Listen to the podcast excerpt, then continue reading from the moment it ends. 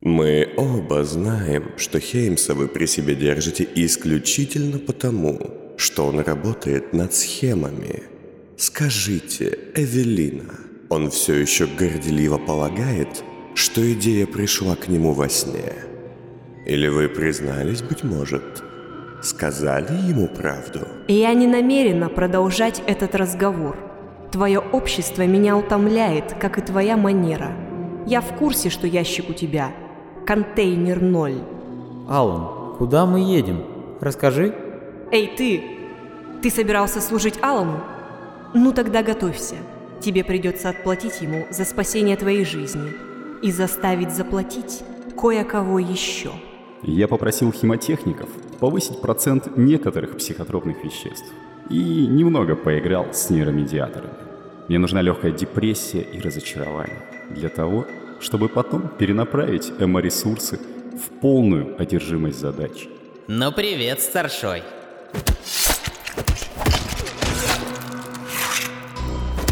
В капсулу, живо! Мы закончим чинить ваш разум сегодня. Уже ночью Алан Хеймс вернется в столицу во всей красе. Папа, какая чудесная вещь! Папа, мне больно! Я скучаю, папа. Иди ко мне. Иди ко мне. Нет, нет, нет, ты не Белла. Это даже не твой голос. Вся ваша боль, злость, страх – это все из-за гибели дочери, Алан. Вы будете эффективны, Алан.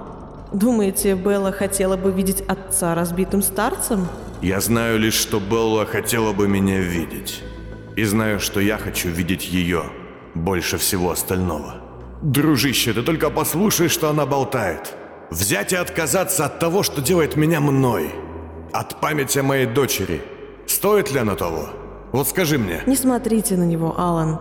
Серпарь с кучей интрузий не поможет вам принять важнейшее решение. Ваше слово.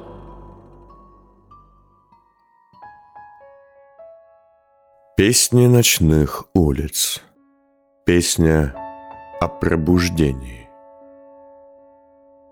Следующая страница. Это небольшой, но недозволительный. Второе «но», омрачавшее счастливую кадетскую жизнь Ундала Козима, являлось ночью. В том месте, что мальчишка называл «изнанкой». Один и тот же сон. Месяцы, годы, почти каждую ночь он снова оказывался в родительском доме, на втором этаже. Ниже, на первом, лавка, где мать торговала инструментом, а отец там же чинил часы, игрушки и мелкую технику. Снизу раздается шум, звон, затем тихие стоны и невнятное бормотание, а после — рев и смех. Он пытается бежать, но его дом бесконечен. Комнаты и коридоры вроде бы одинаковые, но никогда не одинаковые совсем. А за ним медленно, наслаждаясь своей властью, начинает подниматься он – мы отлично поиграем, малыш. Давай, нам будет весело. Я покажу тебе кукол. Его он почти не помнит. Знает, что нужно бежать. Чем дальше он пытался уйти, тем больше путался в собственном доме, и тем больше здание менялось. Становилось необжитым, грязным, полнилась торчащими трубами и старой мебелью. Он учился бежать от него, огромного, чудовищно неописуемого, хотя поначалу попадался ему не раз. «Вот ты где, падаль! А ну иди сюда! Я знаю, вы все здесь! Я вас соберу!» Каждый раз, когда длинная мясистая рука хватала Уна за волосы и тащила вниз, дом словно уменьшался обратно, и путь назад на ненавистный первый этаж был коротким, слишком коротким. Ун боялся его. Кто-то хочет содовой, кто-то шоколада. Ну а мне, сопляк убогий, твою радость надо. Внизу всегда были родители. Каждый раз они были замучены до смерти, но ни разу одинаковым способом. То подвешены к потолку, то превращены в марионеток, то с сожженными лицами, а то сожравшие друг друга. Он орал, наблюдая за их смертью, и просыпался истощенным, часто описавшимся, отчего его соученики против означенных правил заставили его перебраться на самый нижний ярус кровати. Десятки смертей отца и матери сводили его с ума. Как и ночи без сна, которыми он пытался спастись от жутких видений. Но однажды он все же научился бежать. Прятаться и таиться в стенах растущего дома. Находить новые места и обживать старые, проводя время внутри своего кошмара в постоянной попытке скрыться от шагающего по коридорам и комнатам чудовища. Я опять, я опять выхожу тебя искать. С каждым маленьким дружу, раньше срока не бужу. Выхожу, во тьму гляжу, малышей я нахожу. У него получалось прятаться все лучше и лучше.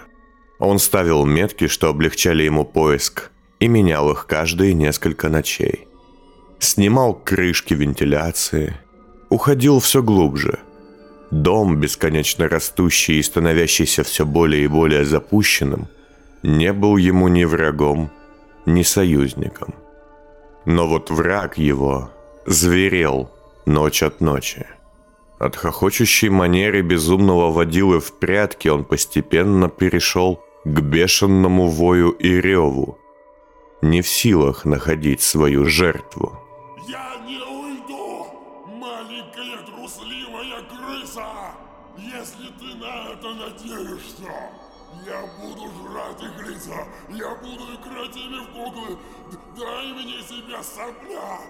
Мне нужно это, очень нужно! Крики доносились до Уна все реже и реже, и он почти перестал попадаться. Дом становился тихим.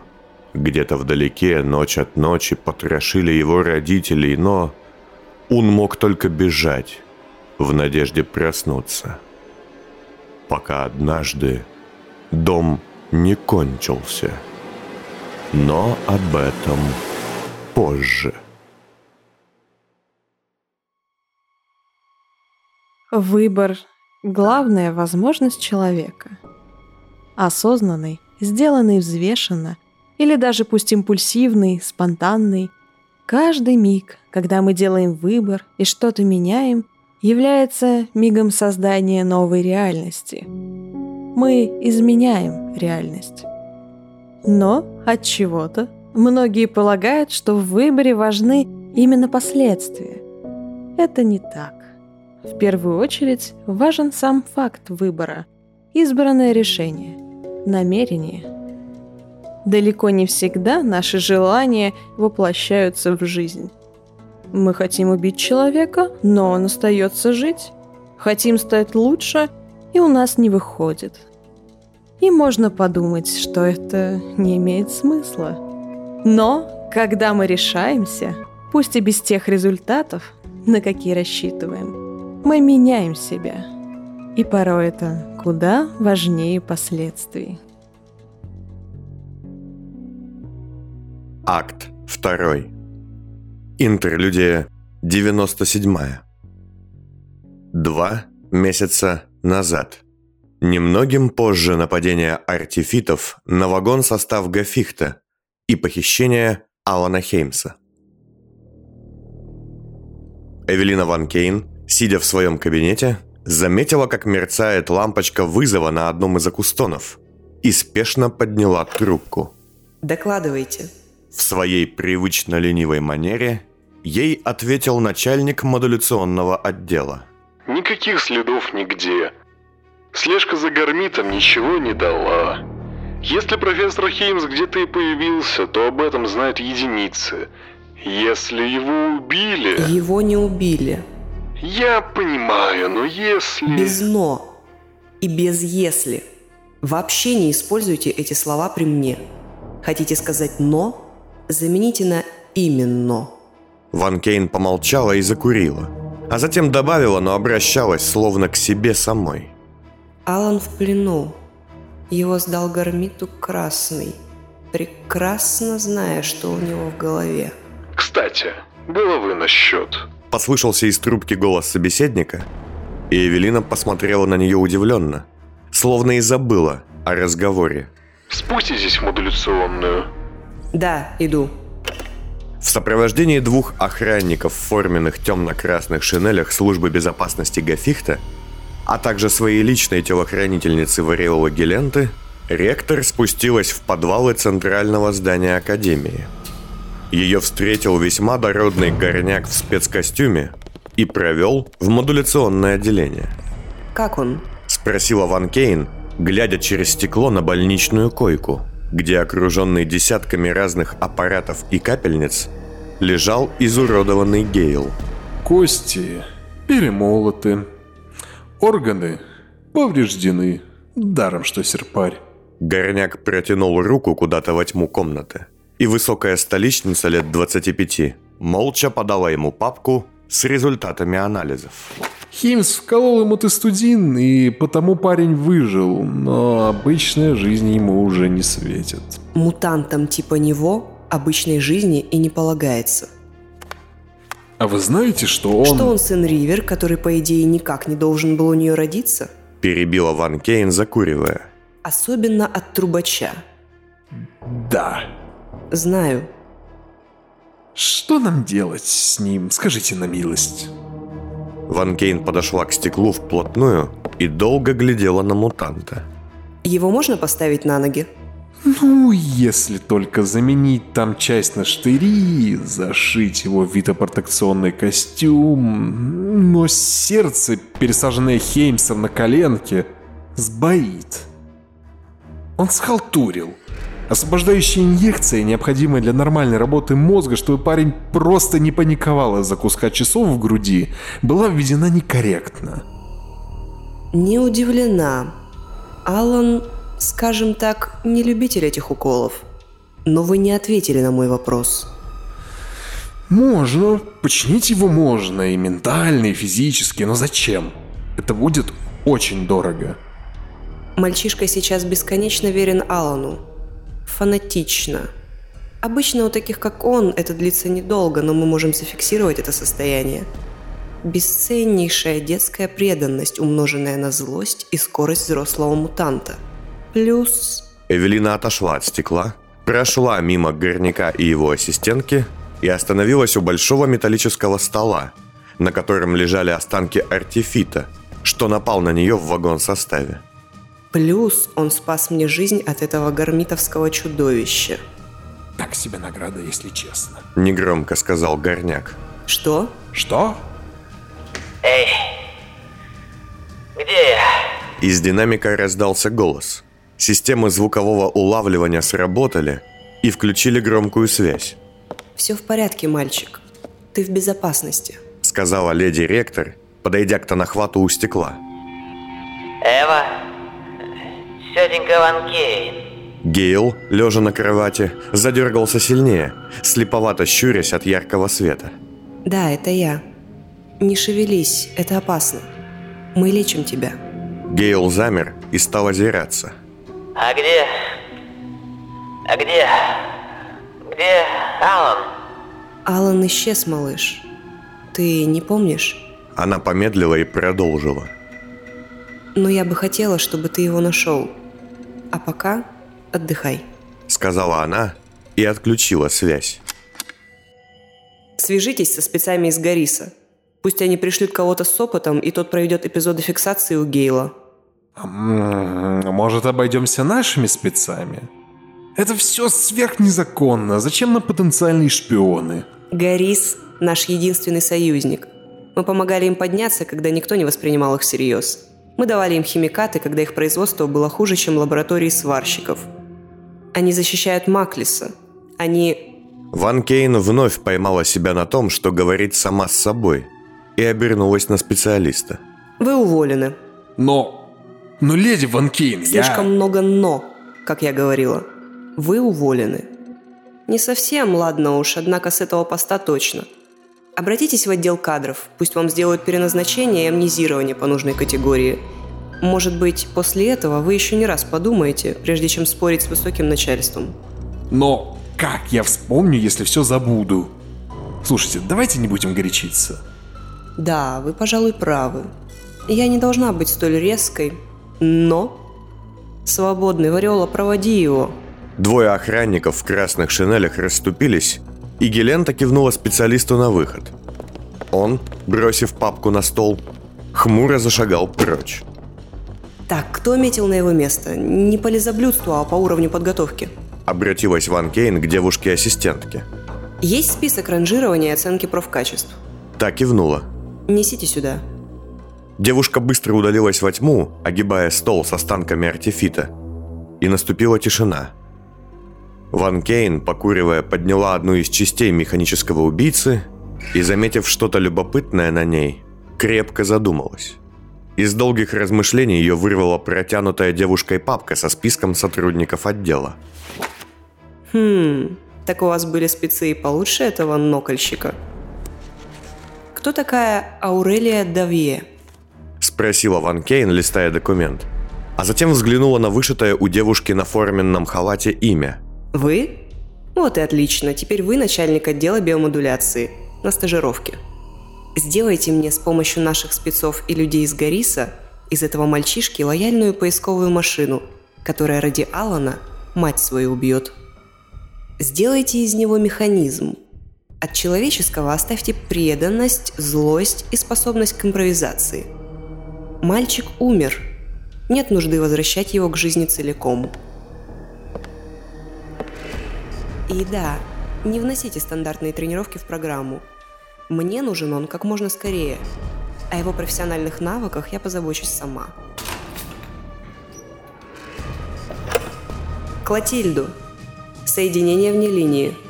Десять минут спустя ректор уже вновь сидела за своим столом, держа у уха трубку особого акустона с вензелем ПГ и изображением филина на нем. Януш, это Ван Кейн. Мне нужна желтая ненадолго. Настоящее время. Нет, нет, нет, ничего подобного не будет. Я живу памятью о ней, и эта память уйдет только, когда уйдет моя жизнь или рассудок. Просто делайте свое дело. Хеймс отказался от предложения Цаних. Прошлое всегда мешает приходить будущему. Но ваша воля, Алан. Если вы хотите нести груз Беллы в сердце, я не могу вам помешать. Начинайте уже. Верните мне мой разум, каким он у меня был. Откинувшись в глубоком кресле для гипнотехнических процедур, Хеймс закрыл глаза. Ему не терпелось покончить с его наваждением, убрать из себя интрузии Грабова-младшего, что заставляли его путаться, мешать в голове Гафихт с Гармитом, себя с другим, прошлое с настоящим. Милена, введя в капельницу легкое снотворное, убедилась, что профессор заснул, и села рядом, чтобы начать последний сеанс. Шприц, что она показала Хеймсу в качестве способа удалить память об Изабелле, психокорректор положила рядом, и на него тут же легла рука. «Стоять!» Долговязый спутник Хеймса, что ходил за ним будто тень, снял маску, показывая Милене худое, острое, изуродованное лицо мутанта с темными кругами под глазами. Вместо носа у бледного юноши крепился фильтрационный имплант. Что? О, вы умеете говорить? Мило. Дайте сюда. Мутант попробовал взять шприц, но Милена прижала его к столу рукой. За... зачем? Сделайте то, что вы предлагали. Нет. Алан сказал... Алан не ведает, что говорит. Он поражен.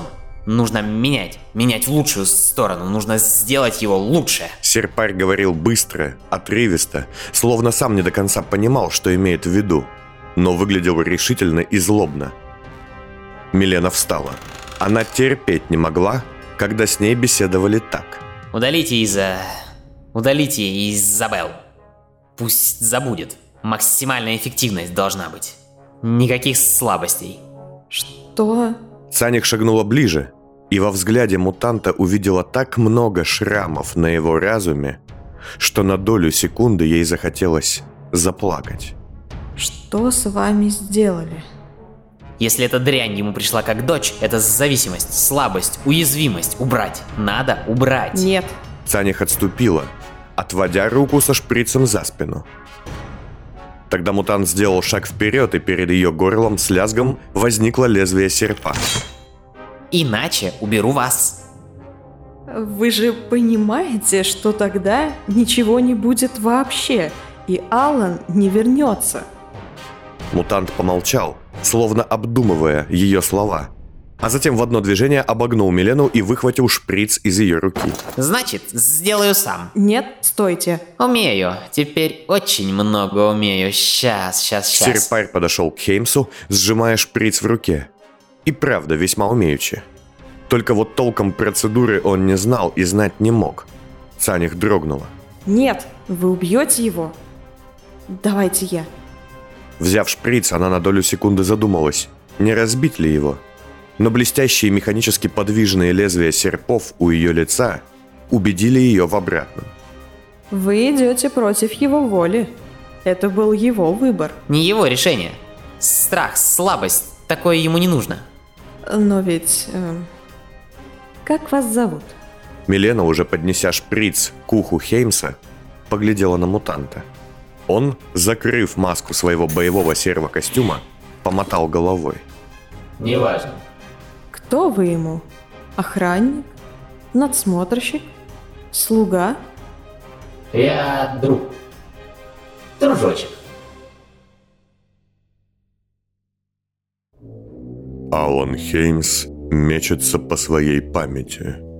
Те части, которые были спрятаны далеко, всплывают на поверхность. Он видит перед собой Войцеха Грабова, Я себя ненавижу, Алан. но в его искаженной памяти Войцех выглядит как сам Хеймс, только в более богатом и помпезном наряде. Войцех Грабов. Груз вины – занятная штука, Алан. Он тяжелый, очень тяжелый. И под ним, как под камнем, можно хранить важнейшие тайны.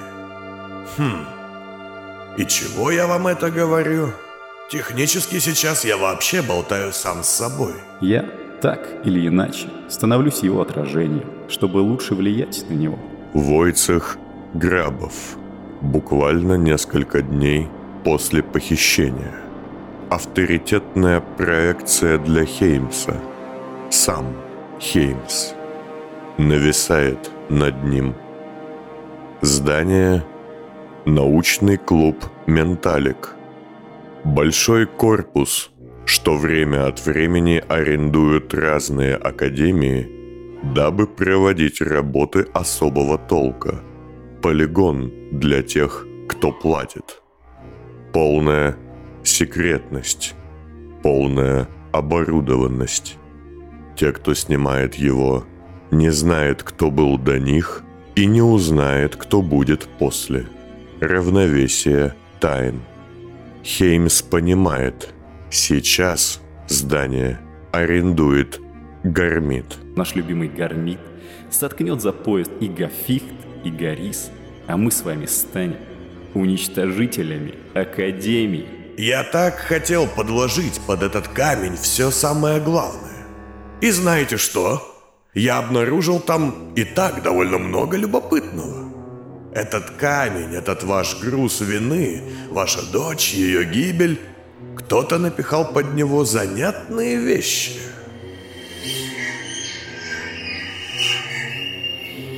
Точнее, кто-то поступил очень умно и сделал тайник под вашей любовью к дочери. А уж потом, когда эта любовь стала могильным камнем, вам самим найти под ним что-то было бы крайне невероятно. Хеймс собирает память по кусочкам, разбитую, как осколки сосуда, в котором содержится ценнейшая эссенция разума. В мои планы входит сделать нас с вами технически одним человеком, чтобы я думал, как вы, а вы, как я. Мы бы вместе работали над идеей, вынашивали ее, как инкубатор Грабова Хеймса. Теперь он не в кабинете, а в лаборатории Войцеха. Память восстанавливается, сплетается узлами в извилины. Я оказался разочарован вами, Алан. Я думал, вы гений, а вы лишь плодородная почва, инкубатор и правда, не более. Так обидно, что наш с вами общий друг это сделал. По указанию нашего с вами теперь общего врага. Чувство вины, Тебе трудно без мамы? давившее Алана последние годы, вытесняется памятью и правдой. Я встретила такого Теперь человека. Хеймс вспоминает все в деталях. В числе событий то, о котором он не знал и не хотел бы знать. Ложись, Алан. Ты устал. Я скоро присоединюсь. Этот академический прием... ну, Такое чувство, что я... Никогда я не любил этот алкоголь. А он, кажется, любит тебя.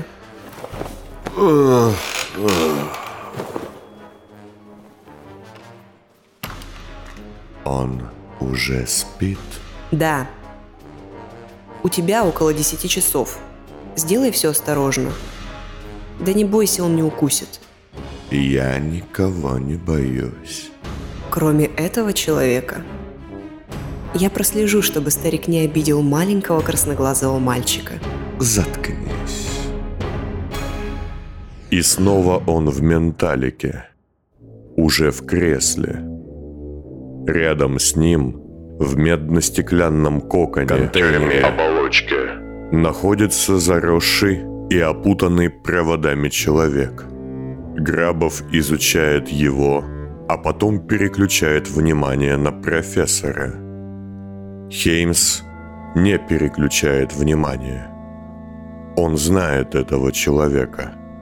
Он начинает что-то понимать. В моих исследованиях вы, Алан, оказались чудовищно бесполезны. В отличие от него.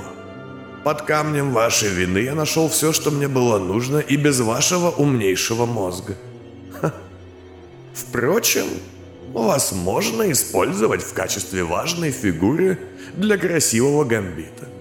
Госакадемия рациональной механики и технологии вас не забудет, профессор-комиссар. Нет, нет, нет, нет! Нам кажется, что выбор, идея, осознанность – это ничего не значит. Что без выбранных последствий сам выбор – обман и иллюзия. Но это не так. То, каким человек пройдет сквозь решение, зависит от того, что он выбрал. Нет, нет, нет, нет! Пять часов спустя. Ну, как вы, Алан? Не думал, что скажу это еще хоть раз в жизни, но... м, ох, Великолепно. Интрузии Войцеха были очень профессиональны, так что, возможно, еще последствия. Но через несколько дней вы придете в норму. Они не успели застареть. Как, надеюсь, и я. Где моя одежда? Вам бы еще полежать несколько часов. Визитер на свободе.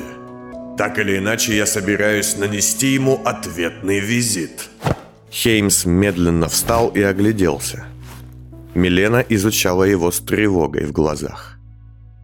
Вы... вы все помните? Ясно? Все, что мне нужно, и, к сожалению, даже больше. Милена, для меня рассудок, сознание – это самое ценное, что есть в человеке. Вы спасли мое самое ценное. Госпожа Цанях, я сделаю так, чтобы ваш черед не настал. Обещаю. А теперь, дружище, за мной. Будем охотиться. Еще через час. Ты слышишь меня? Отзыв. Четко. Скольжу над вами через улицу. Точка назначения ясна? Отзыв. Да. Место называется Сад Стекол. Именно туда ведет цепочка следов нашего несуществующего убийцы. Просто следуй за мной. Отзыв. Понято, принято. Тут весьма интересно лазать. Отзыв? Только осторожнее там, дружище. В первом кольце нет смотрителей крыш, но есть кое-что похуже. Следи за собой. Отзыв. Принято. Финал.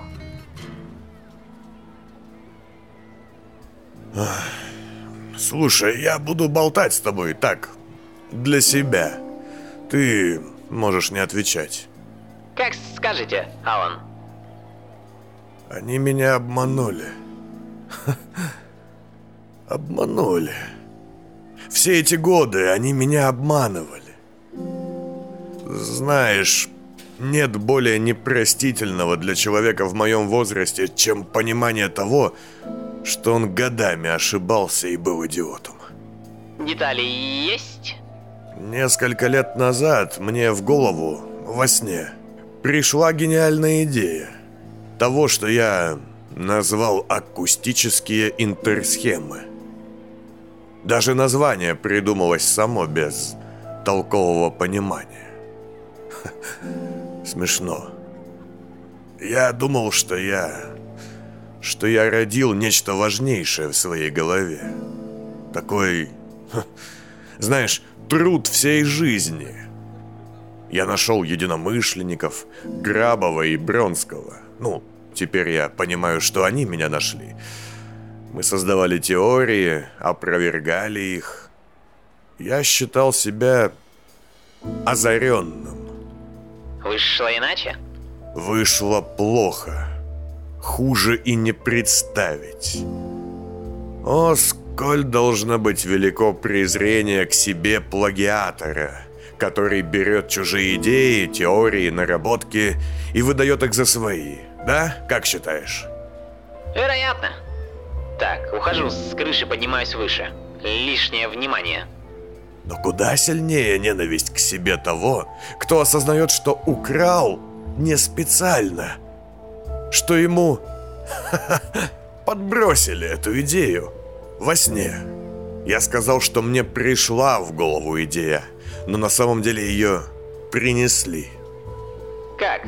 Неясно, непонятно. В меня ее посадили, как зерно, как, как сорняк.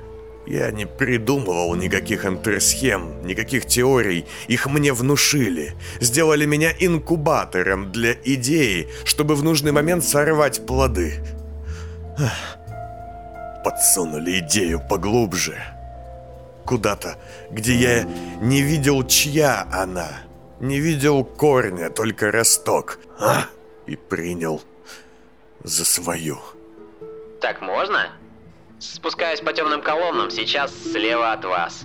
Обхожу наблюдающего светлячка. Вы как?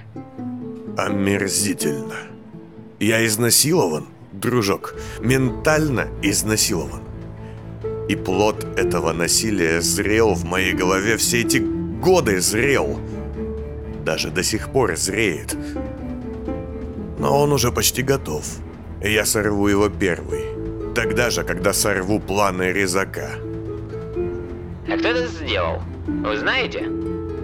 Да, их двое.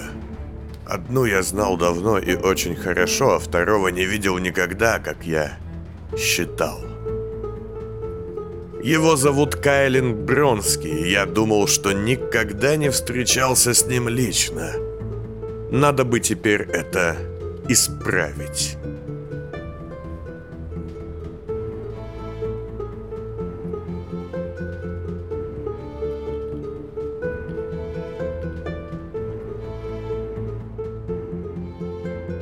Стой. Ты слышишь шум? Так, дружище, спускайся вниз. Мне нужна кислота.